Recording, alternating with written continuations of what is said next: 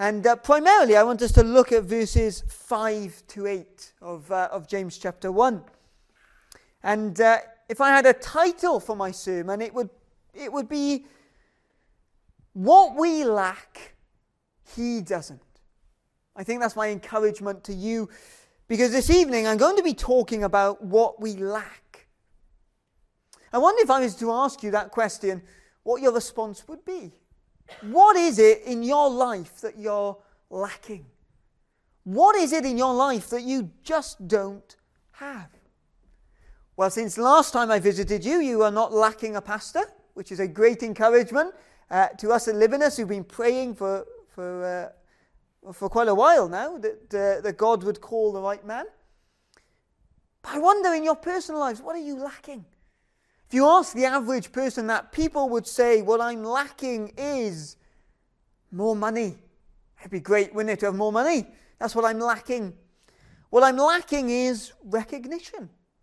Maybe you feel like in your workplace or in your home life or whatever it is, people just don't acknowledge how much you give. Maybe you're lacking recognition for what you do. I wonder, what do you think you are lacking? Because today I want us to look at three areas in our Christian life where we might actually find ourselves lacking, where we might actually find ourselves wanting and desiring more. Where in our Christian lives we might need to be challenged and corrected. Now, you already might be thinking, settle in, get ready, brace yourselves this is going to be the most depressing 30 minutes or so of my life. However, it's not designed to be depressing. It's not designed to be accusatory. And I don't think, uh, in what James is saying, I don't think that's the intention of the writing either. What this is designed to do, it will highlight our weaknesses. It will highlight areas of our lives where we are spiritually lacking.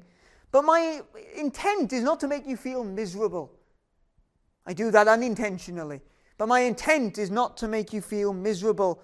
My intention this evening is to remind you whatever your weaknesses, whatever your difficulties, whatever your struggles, however you feel, your God remains the Almighty, all powerful, sovereign, reigning God. You might feel like you are lacking. You might feel like you are struggling and lost. But God is faithful. God is true. God is always the mighty protector.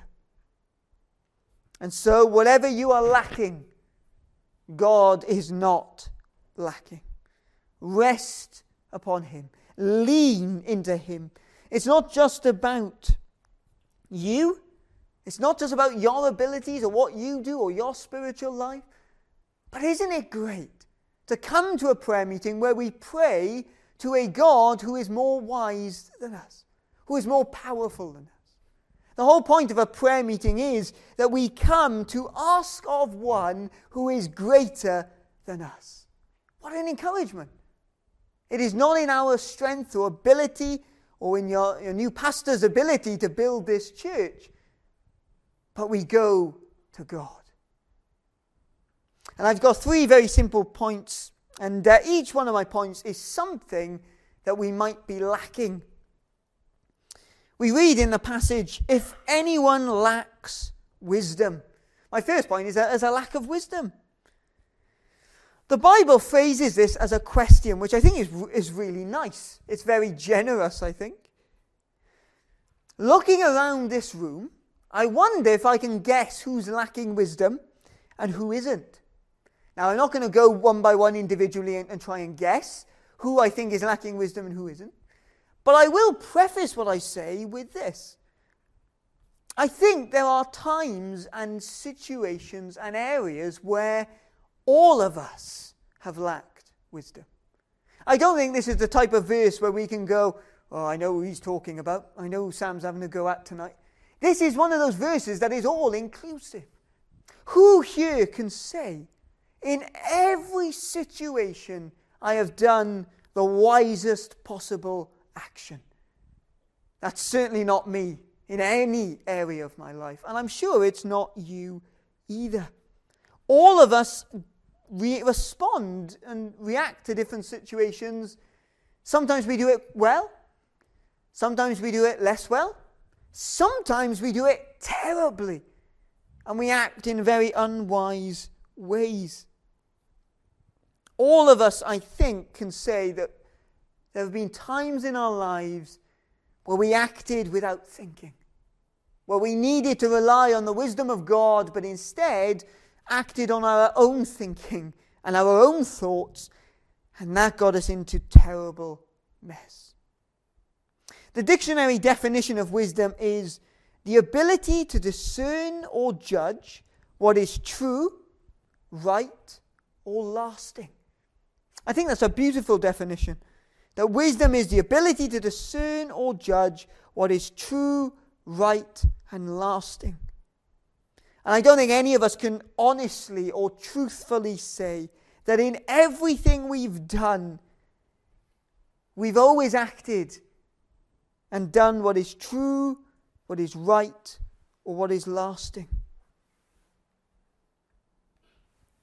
However, we believe in the Lord Jesus Christ, who came to this earth, who lived on this earth, who did everything that was right who spoke and said everything that was true, whose ministry was lasting, eternal.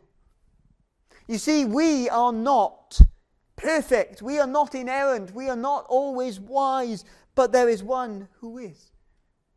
Jesus Christ in his life lived a perfect life. And as Christians, our message is not, we're going to get better. And sometimes people often look at the book of James as being a lot of practical rules and a lot, a lot of practicalities and a lot of doing. Oh, you have to go through this book and there's loads of things that I have to do. But actually, I think the book of James is more about because of the man Jesus Christ, because of the Lord Jesus Christ, our lives should change and should be different. It's about Christ. It's about what he's done. And if you know Jesus Christ, if you are a Christian in this room today, then I encourage you to lean on him. Maybe I'm speaking for myself, but so often I lack wisdom in easy decisions. It doesn't take a difficult, hard pastoral decision for me to uh, act unwisely.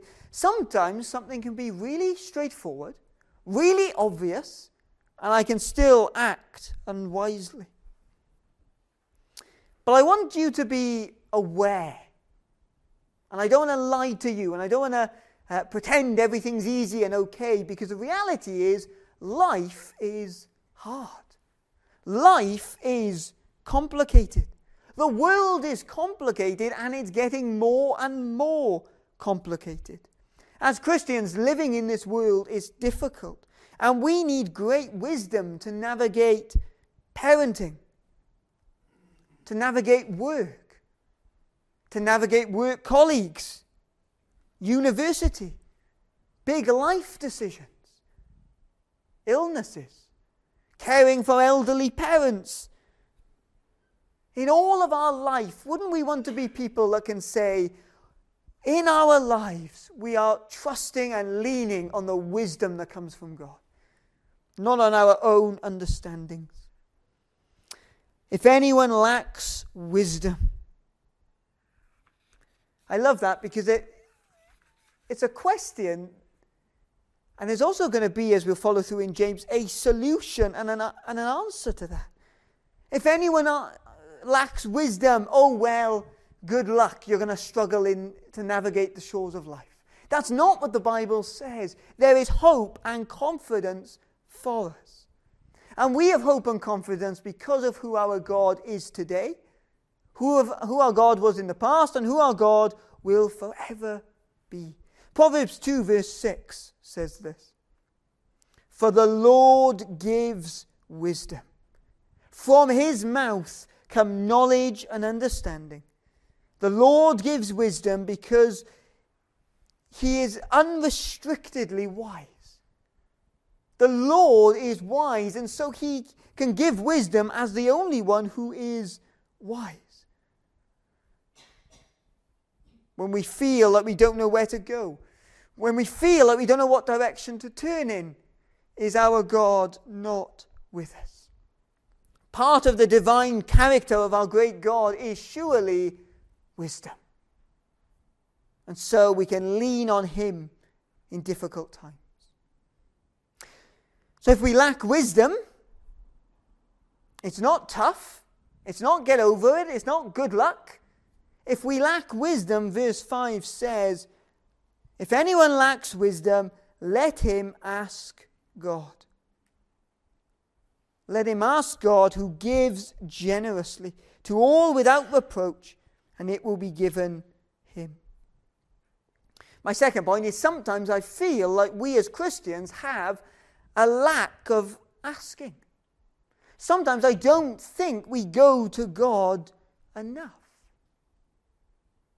I like to remind, uh, well, most churches I preach at, to be honest, I like to remind them did you know you can pray not just at prayer meetings? Did you know that? Some Christians don't know that. They think we have to come in this building on particular time to pray. Great freedom we have as Christians that at any time, at any moment, in any struggle or difficulty, we can approach the Holy One in prayer. The mighty God listens to our ramblings, listens to our problems, listens to our struggles and difficulties and weaknesses. When we feel like the world is pressing down on us, when we feel lost or dazed and confused, ask let him ask God. Go to him. It's really that simple. But the problem is, how often do we neglect to turn to God in prayer? How often do you go, Well, I'm going to try and solve this issue? And then you, you try something and that doesn't work, and so you try something else and that doesn't work, and you're making the issue worse and worse, and then eventually you go, I'm going to pray. I wonder sometimes whether prayer is our last resort instead of our first response. As Christians, we are free to ask God for anything. Now, you are either a child in this room or you are somebody that used to be a child. And so I'm sure you can relate to this. When I was a child, I would ask my parents for anything and everything. If I wanted something, I was asking my parents whether I could have it. And I heard the word no an awful lot. But I sometimes wonder whether we as Christians can wrongly think that there is a sense of, well, I don't need to bother God with this. I'm going to deal with this on myself. A, a pride or an arrogance that thinks, I won't bother the Almighty. I'll, I'll, I'll deal with this by myself. I think we need a more childlike faith where in anything and everything we go to God and we ask. I wonder, are we quick to ask Him? Very often, uh, with, with the, the, people I know, I'll be out with somebody and they'll walk in with a cup of tea. And uh, if you know anything about me, you'll know I am, I am very fond of a cup of tea, I'll say that. And so somebody will walk in with a cup of tea, and my first response, sometimes I think it, and sometimes I'm rude, so I'll just say it anyway. I, they walk in with a cup of tea, and I go, You didn't ask me if I wanted a cup of tea. And they'll say, Well, you didn't ask. You didn't ask for a cup of tea. Friends, are we a people that go to God regularly and ask? I encourage you to. We're going to have a time of prayer later. And what is prayer? There's lots of attributes for prayer, but one of them is asking. Asking for his blessing, asking for God's involvement, asking for God to be present. The hymn writer writes in a very, favor, uh, very famous hymn about a different issue other than wisdom, but I think it's relevant. Oh, what peace we often forfeit Oh, what needless pain we bear, all because we do not carry everything to God in prayer. Friends, I encourage you in whatever situation, go to God. Turn to Him. Ask God for wisdom in dealing with difficult issues. Do not let God be the last person you go to. Make sure He is the first person you turn to. And I think the difficulty is sometimes we, we have this impression that we're bothering the divine that God is God. He's sustaining all things, He's keeping everything afloat. And so He doesn't care about us, He doesn't want us to approach Him. He, he sometimes gets a bit busy, He's probably doing something else. My burdens are probably too small for God to care. Friends, never get into that thought. Verse 5 says, Let him ask God.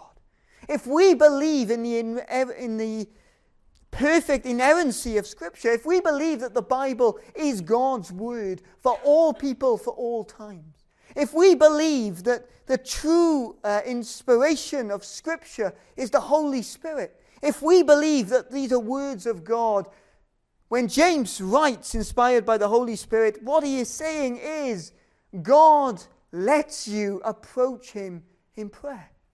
God wants you to go to Him and ask for wisdom in dealing with great situations. Sometimes in, in work situations or, or even sometimes in your marriage, you might feel like you don't want to ask or bother somebody. And sometimes you'll go up to them and you'll say the, the very stupid thing. Never say this to anyone because you open yourself up for failure. Maybe you go up to somebody and you say, Can I ask you a question? And they say no. And then you go, I've got no idea what I do next. I have got no, and sometimes you just go, I'm just going to walk away. I, I don't know how to respond. But with God, there is a welcome invitation. God never says you cannot ask for, for more wisdom. God cannot says uh, you cannot enter into my presence and speak. And so, if this is the message from God, if this is the God that we have, that we can approach Him in prayer, the question is surely, why are we so slow to pray? Maybe we've forgotten the beauty. Maybe we've forgotten the open invitation. I think the, maybe one of the other issues when it comes to prayer and when it comes to asking for God is that, and I think it's certainly in my generation and uh, maybe generations subsequently, we are an instant now, now, now generation. And sometimes God chooses not to answer things immediately. And maybe that's why we don't go to God in the same way. I've got at my uh, fingertips, I've got the, uh, the power to Google anything, and it will tell me an answer. It might be wrong, it might be right. Uh, sometimes it's 50 50 with the internet. But I've got the power to research anything at any time. The, the amount of information and power we've got on the internet is amazing. But if my internet goes and I lose signal for four seconds, it is the end of my life. I'm so impatient. I want everything now. And perhaps through prayer, God is teaching us patience. God has the power to answer you instantly, immediately, but sometimes in His infinite wisdom, He answers in a way you might not expect. And sometimes He might even answer in a time you might not expect. And sometimes that now, now, now, I have to act, I have to do something. Maybe that's hindering your prayer life. And friends, I want to say, is God's timing not sufficient? Is God's timing not perfect? You can trust Him when you turn and go to Him in prayer, that all things in good time.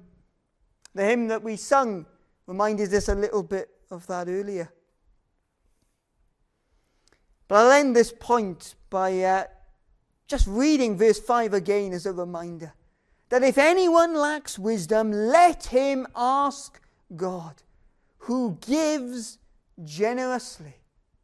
Sometimes I don't want to ask somebody a question because I know the answer. And the answer is going to be no or no and get lost. Sometimes it's how dare you ask that? But God is a God who gives generously. And so if somebody is somebody who gives generously, why would we not ask?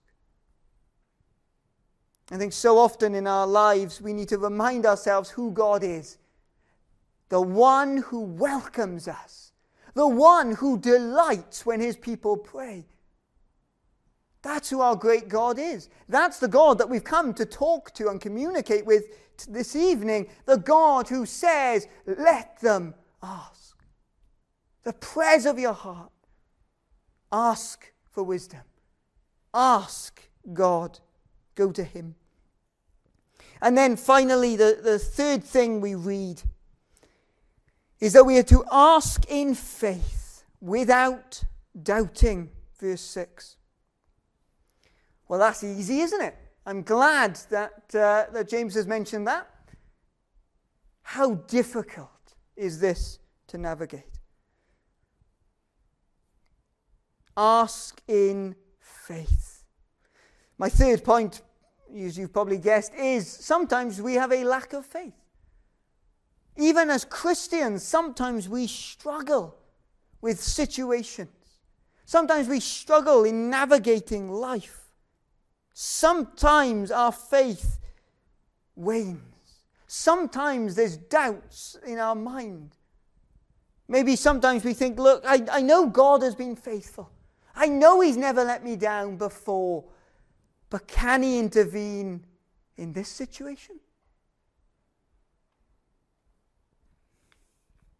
And I think you, uh, the best way I've heard this described asking in faith without doubting is to ask believing that God can answer and that God will answer.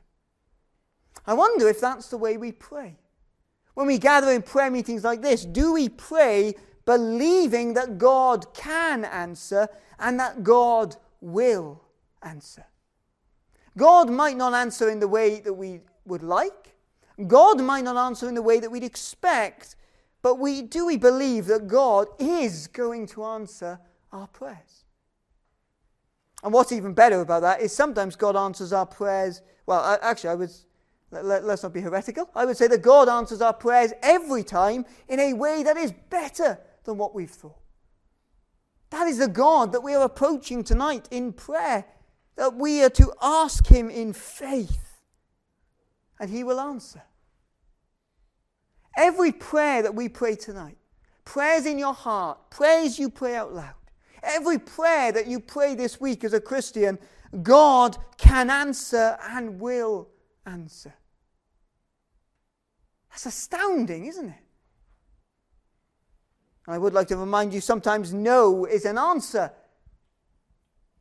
But isn't that wonderful? My God listens to my voice. My God hears me.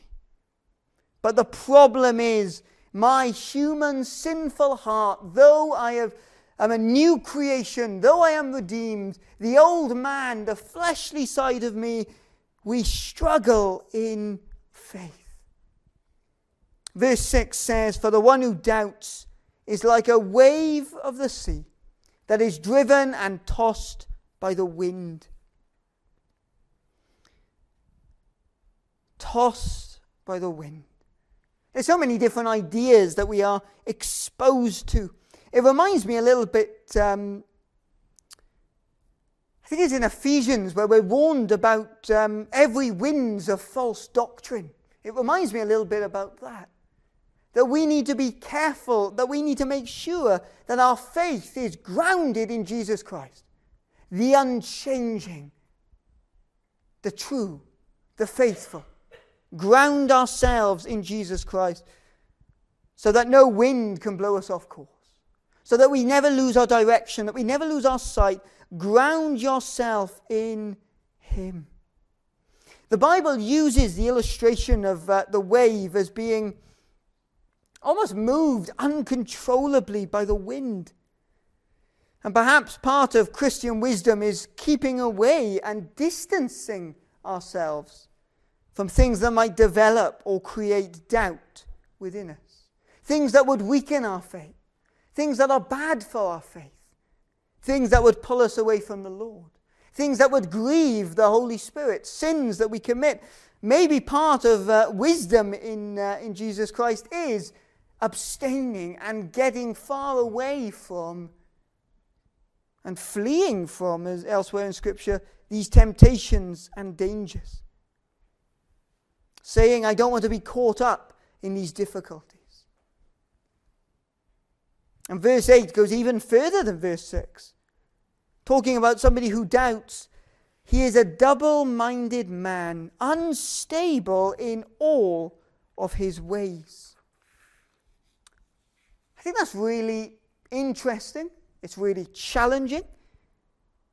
That if the person who doubts is unstable in all of their ways, you might be thinking, James, that's a little bit harsh.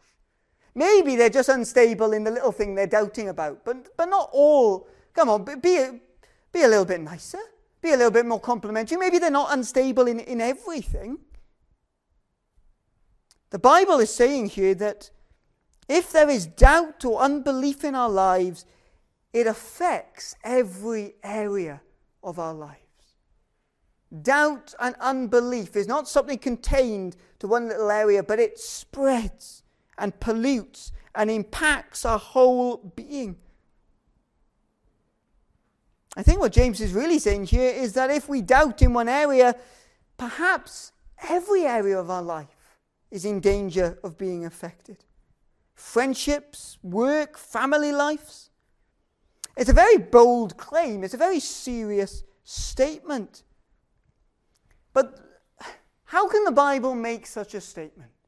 How can the Bible say someone who doubts in Jesus Christ is unstable in all of their ways? How can Scripture say such a thing? I think it's because of this. Because faith in Jesus Christ is that important. Because faith is more important than anything. And there is nothing more vital than believing upon Jesus Christ. A Christian life with which Jesus has not changed or began to change is not really a Christian life.